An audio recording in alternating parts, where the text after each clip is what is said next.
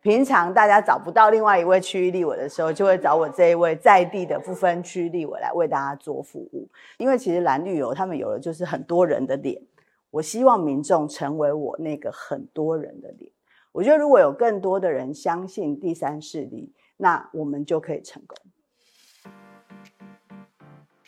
大家好，我是陈婉慧，即将参选宜兰县区域立法委员。今天来跟大家分享我参选的三个理由。我参选的第一个理由非常简单，就是因为我们的柯文哲柯主席这次要参选总统，那希望我们所有的不分区立委都可以参与区域的一个选举，所以婉慧当然要投入我们宜兰县的一个参选。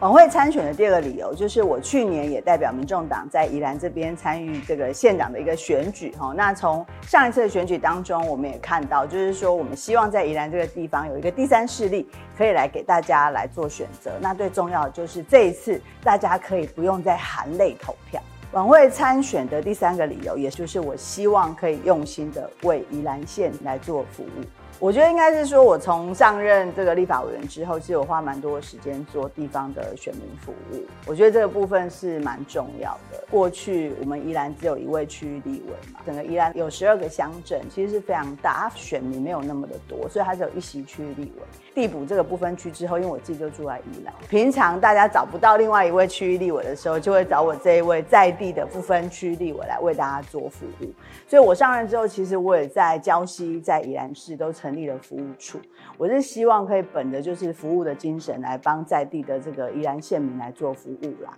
就是瓦郎来给你好不跨嘛，这样子让我们这个第三势力民众党有一个机会可以在这边服务大家这样。所以如果真要讲，就是说我真正参选的原因，地方的政治它其实可以有一个新的一个面貌、新的一个文化跟新的一个服务的方式。婉慧现在其实等一会常讲啊，你要常常回来宜兰家招行程，大家熟悉你，但是对我来说，我还是会花一半的时间在立法院帮大家跟中央部会来做很多的一个协调跟经费的一个争取，我觉得这才是一个区域立委真正应该做的事情。好，这是什么尖锐的问题啊？二零二二年宜兰县长选举在蓝绿夹杀情况只拿下 百分之六点九八 的选票，立委选举要如何运用这 百分之六点九八 的选票选上立委呢？我想这不是什么尖锐的问题，这就是事实嘛，齁。我想哦，这个 百分之六点九八 对当时的婉慧来说已经是非常大的肯定，因为我当时是一个素人，还不是立法委员，只是党团的一个幕僚长的一个角色。那我非常感谢这个一万六千多票的建民的支持，他愿意相信第三势力在宜兰这个地方可以来开始为大家做服务。那这一次立法委员区域县的这个参选，我觉得最重要的、哦，我觉得做服务还是大家看得到的。但另外一个部分，婉慧现在除了去呃跟乡镇长、哦、做非常多的请益之外，其实我也都跟他们说，服务没有分政党，没有分颜色，呃，做任何的服务你都有需求，你都可以找婉慧。所以我觉得支持度的一个扩充上面，我希望有更多，因为其实蓝绿油他们有的就是很多人的脸，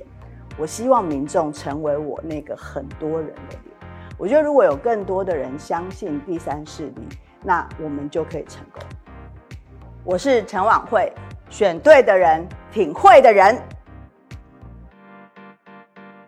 昨天晚上我看到一只 C F， 然后我心里就想说啊、哦，我要马上跟他说，悄悄看 是, 是不是能够在今天早上就做到这个访问。结果真的就有这个巧合，有这个机会。在今天节目中，我要给大家推荐的这一只 C F 哦，就是一个分享。我想各政党的我都会希望说，当让大家都能够看见为什么。因为希望大家对于所有即将在二零二四年参选立委的候选人，他们所有的资讯都是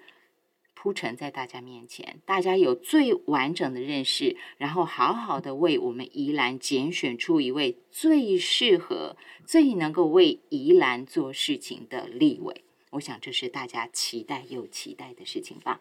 昨天我看到的这一支让我嗯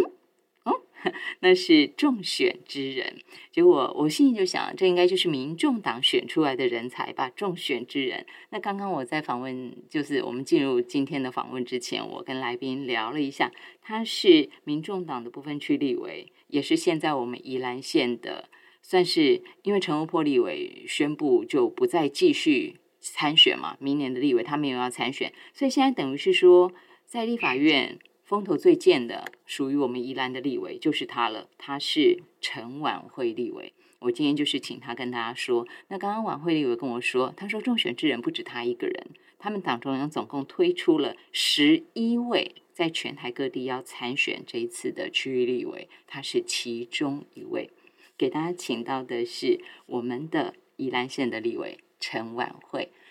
午安，您好。你好，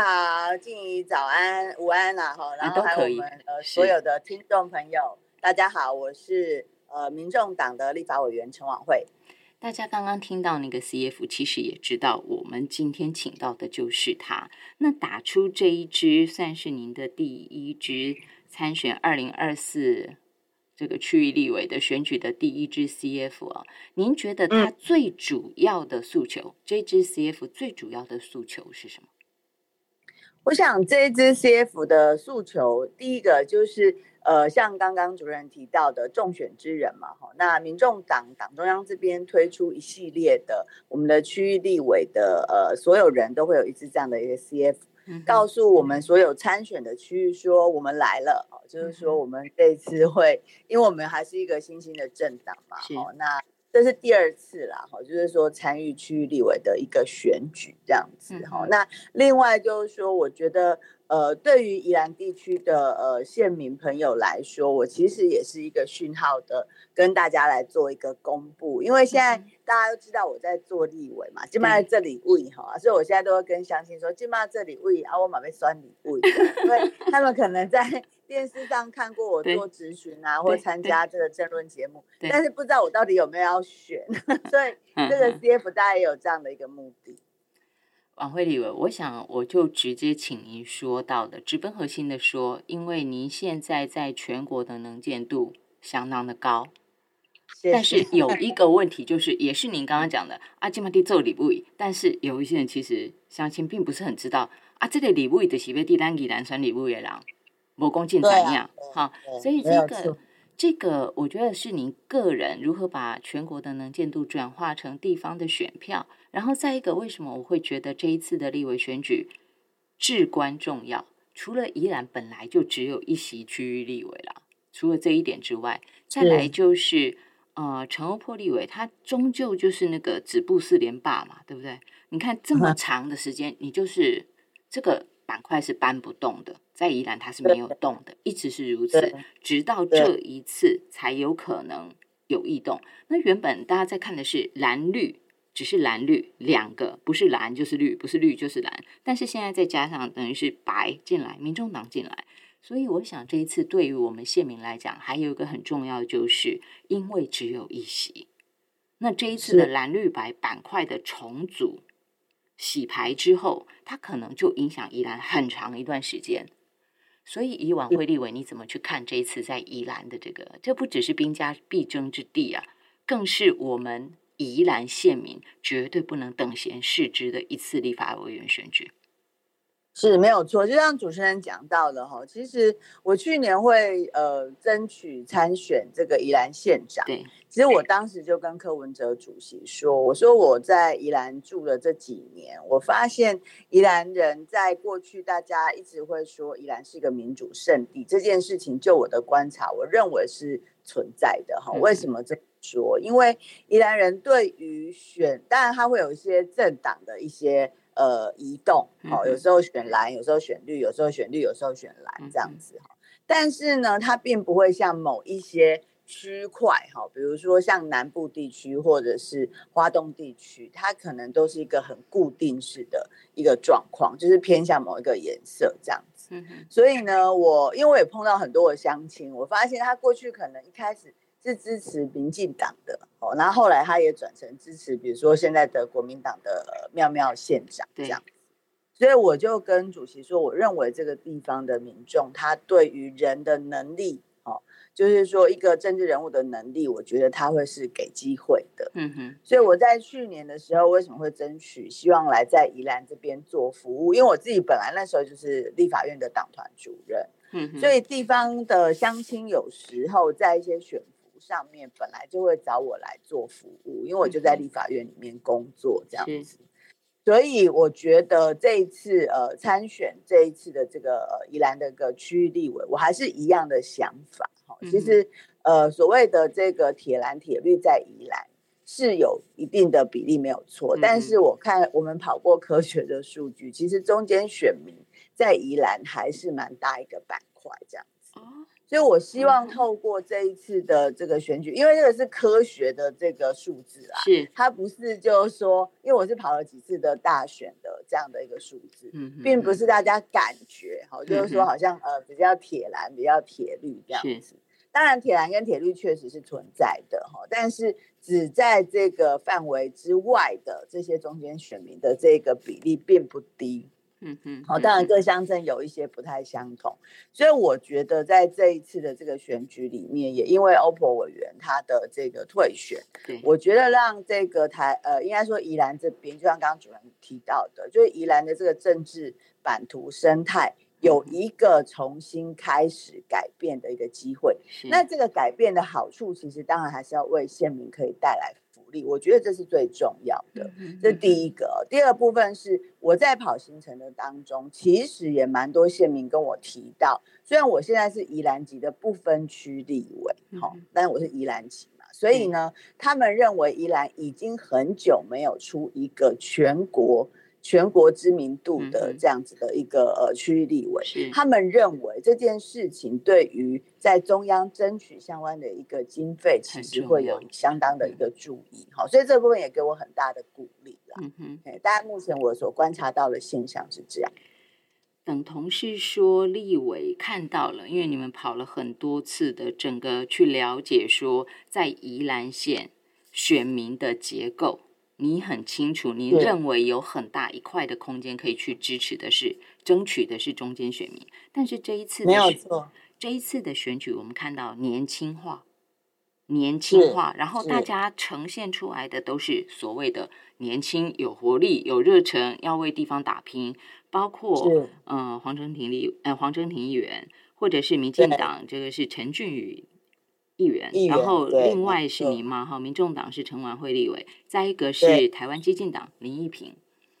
对、呃，不管怎么样哈，不管是什么颜色，大家都说希望为地方服务。但是以目前来说，您觉得，因为你已经先当了不分区立委，大概对对大概一个一个会期吧，一个会期。主要是因为我在呃立法院这边，因为我当时是排民众不分区嘛，对，那后来我就去接了立法院的党团主任。那其实整个立法院只有四个党团，只有四个党团主任，嗯哼嗯哼，他等于是党团的 C E O 的概念这样。所以我在。我对立法院的运作，八个委员会其实是相当的熟悉啦、嗯哦、所以每个部会有什么样的预算，然后它的一个整个修法立法的一个相关的一个程序，呃，以目前来说，如果几组候选人里面，当然这个部分是呃算是我的优势，就是说我对立法院的相关的运作是娴熟这样。是是是，嗯，敢说自己对立法院的运作娴熟，也没几个人吧。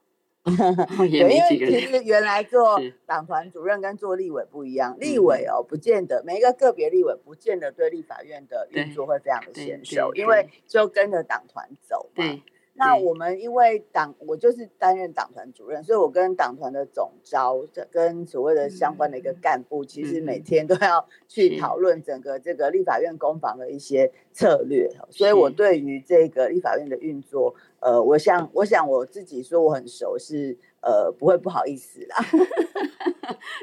导演不是质疑，只是这个回答哈，立委的这一段回答我想、嗯就让大家理解说，诶，为什么他在很多节目中，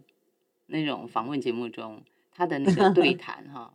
能能够那么的清楚明白，其实就是因为他就是在里头的人嘛。简单说，就是他不是一个刚刚递补上去的所谓的不分区立委，他前面有很长一段的经营在里面。我可以这样讲，对，没有错，所以我会大家会说，哎，你不是才刚上任一个会期吗？怎么好像对立法院那么熟？我说我已经从二零二零年二月一号开始，跟着五位委员，哦、每天早上我是六点钟出发从宜兰，嗯、然后七点半到党团，所有的干部来跟我开晨会，这样子，已经这样经过了三年半的时间，三年半哦，其实你立委一届也才四年呢、啊。对对对，所以对立法院的，而且立法院的变化是非常非常快速，嗯，就是说过去的运作，上一届跟这一届可能又有非常大的 不, 不同，就是说当然议事规则都是一样的，但是整个生态的改变，还有对应的相关的部会，尤其今年有非常多的部会做改组，嗯，对，哦，所以包括他的预算啊，还有他做的工作，其实做了非常多重新的一个分配。那这个部分我觉得我们在其中当然对于它的这个呃与时俱进里面啦，就时效性各方面的掌握度也会比较高一点。立委，那您谈到这个其实已经对宜兰来讲是至关重要的，宜兰的命脉当然大家都会讲交通，其中一个是交通嘛，啊，或者是说像年轻人买房等等很多很多的问题。那我想请问您，如果以您目前在立法院的这种掌握，那未来如果说您担任了真的确评中选，就成为宜兰选民依托的对象，好，就是我们的宜兰的区域立委，这唯一的一席的话，那么在这样刚刚在改组的这种部会当中，你觉得您可以施力在什么？像过去我们都会看到哪一些立委他就一定要去，对不对？哪一个哪呃哪一个委员会，他要提早去报名，譬如说交通委员会，我我要赶快去登记。类似的，你有没有自己觉得说你接下来如果你是我们宜兰县的区域立委的话，你要加入的是哪一个委员会，或者是说你会怎么样去做？ 我, 我自己其实在递补这个呃不分区之后，哦，其实立法院的八个委员会里面，通常区域立委最会去争的委员会就是经济委员会跟交通委员会，是是，哦，这两个是最夯的委员会。那通常在大党里面呢，都会是以资深，嗯，然后他们有算积分嘛，嗯，现在有办法到这委员会里面来。对对，为什么？我先跟大家说，比如说经济部好了，跟我们宜兰相关的，大家会直接想到跟农业相关，嗯，所谓的就是刚刚改制的这个农业部，它就在经济委员会里面。嗯，那最近炒得沸沸扬扬的有关这个绿能的，嗯，这个有关电的部分，嗯，台电啊，中油啊，这些邻里计划什么，这些这些单位全部都是归在经济部经济委员会里面去做管辖这样子，嗯，那过去大家可能对交通委员会比较熟，因为欧波委员选的就是交通委员会，所以他对于这个呃有有关这个宜兰的交通愿景十年的一个规划里面，其实他也参与非常多，嗯。那我自己的部分，我其实我最重视的，哦，其实我从这个民调，哦，宜兰县民的民调看出来，未来十年宜兰县民最关注的三件事情，哦，第一件事情其实不是交通，是经济就业。哦，哦，这个那第二件，第二是不好意思，第二件事情是有关医疗长照。第三才是交通的部分，嗯，那所以我自己对我来说，其实我比较是倾向要去经济委员会，原因就是说，除了我刚刚讲那几个重要的这个油啊、电啊、水啊，嗯，水这些大家民生相关的，在这个经济委员会之外，就是跟我们宜兰相关的这个农业也是在这个呃经济委员会里面。另外，其实我认为宜兰未来十年的发展，交通已经做了相关的规划，哦，所以我觉得在经济的部分，哦，这些呃就是说软性城市、智慧城市的发展，我认为也是宜兰可以思考的，哦，因为从疫情之后，哦，其实国际的趋势、工作的趋势都在改变。我觉得宜兰它要走成一个永续的城市，这绝对没有问题，嗯，但是在相关的这个企业的一个招商方面，我觉得应该有更长远的一个规划，嗯，让我们的孩子可以留在宜兰工作，引进更多的外国的人才一起来共事，那让宜兰这个地方它不再只是一个低薪的一个呃相关的一个产业存在啦，嗯，我觉得这个是除了观光之外，我认为在疫情之后有一个很关键的，就是说大家工作模式的改变，它的好山好水是既有的一个条件，它应该运用这样的一个既有的条件，让国际的一些智慧科技人才有机会到我们宜兰来，哦，就是说这些公司，嗯，它可以把它当做第二基地、研发基地，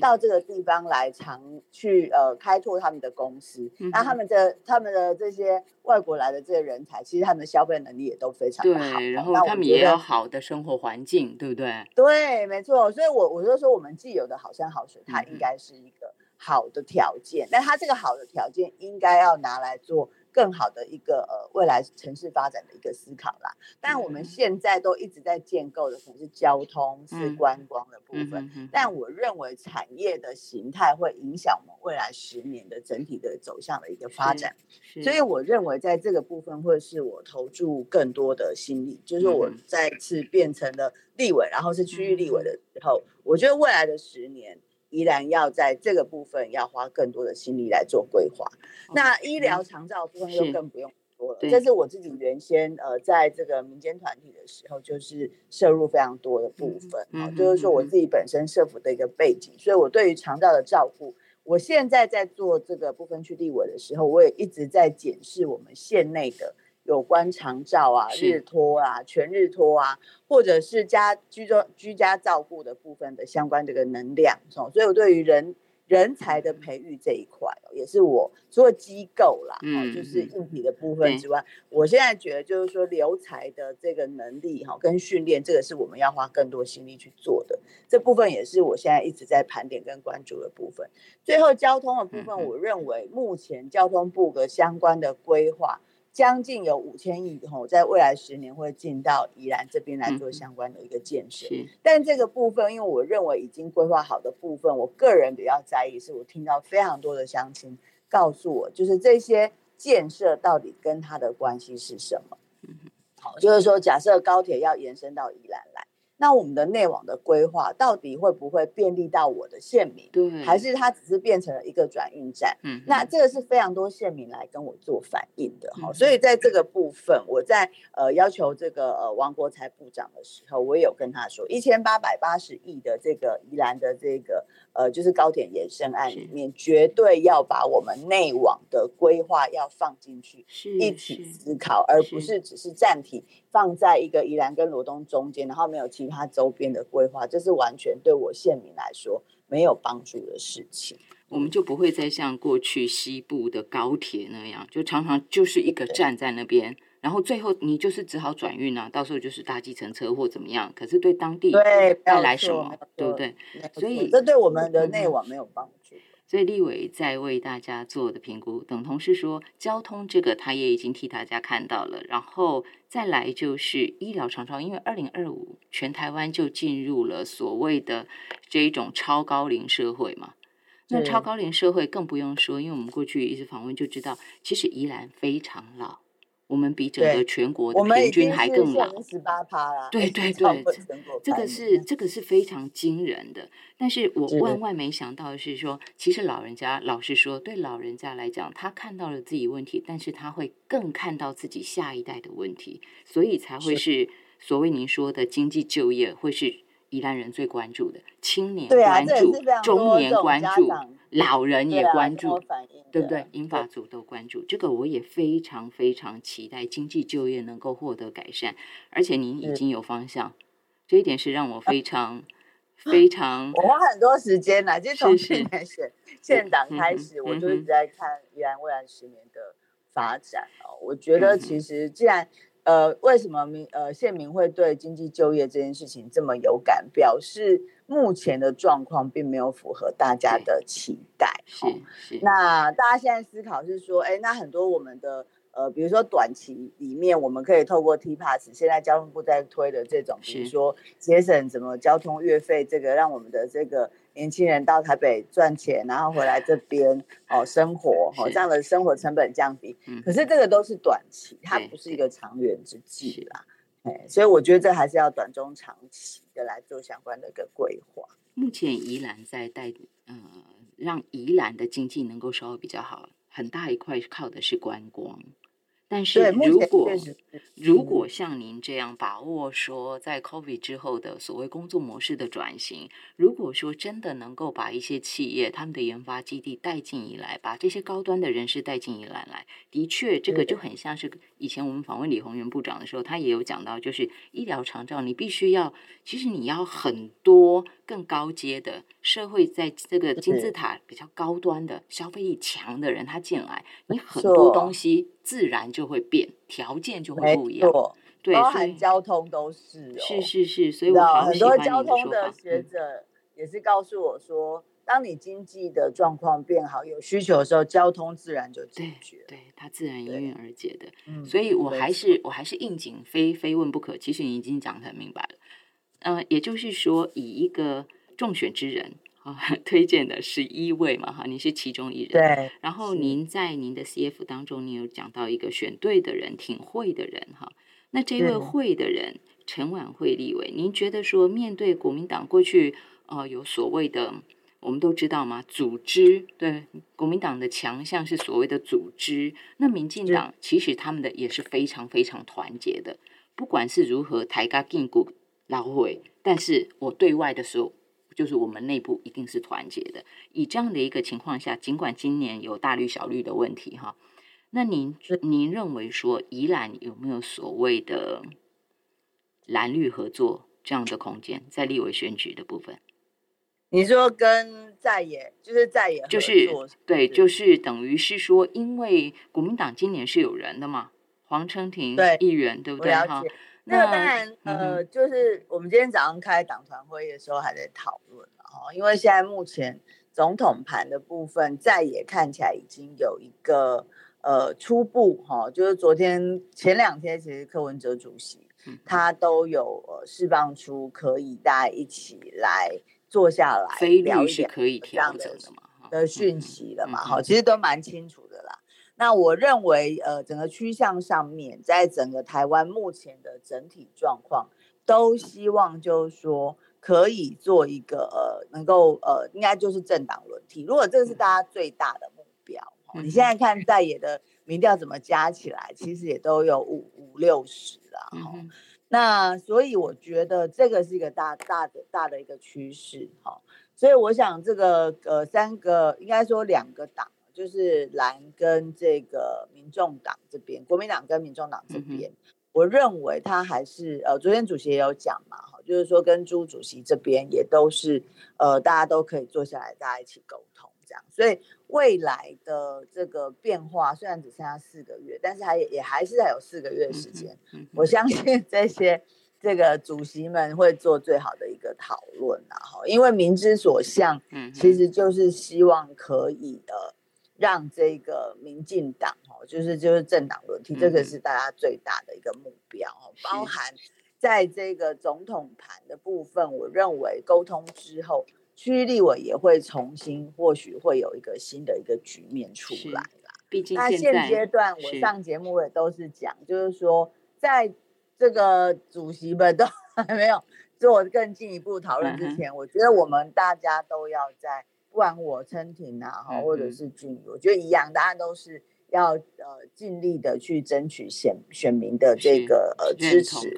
那那个。争取我当然知道，就是说我们相对来说在所谓的组织盘上面没有蓝绿过去那样子的地面部队、嗯、那因为我自己从去年参选以来，我觉得我在地方的走动其实也就蛮多哈、嗯、啊另外就是说，因为我一上任的时候，其实我就拜访了每一个乡镇长，那我跟他说我们就是、哦、呃在这边只有民众党一席不分区立委嘛、嗯、所以你们有任何的需要就是也不用分党派，所以我其实蓝的绿的乡镇长有跟我提需求的，我都会做服务这样子、嗯哼哼哼哎、所以我觉得这个都是到处交朋友啦、嗯、因为我觉得做民意代表呃，当然大家有政党属性，可是在宜兰这个地方，我觉得民心民风都非常的淳朴，所以只要是能够为县民好，我觉得我这段时间的感受都是说，我们认真做服务，人家还是会看到。那个不是呃，当然组织盘有组织盘的优的优势哈、哦，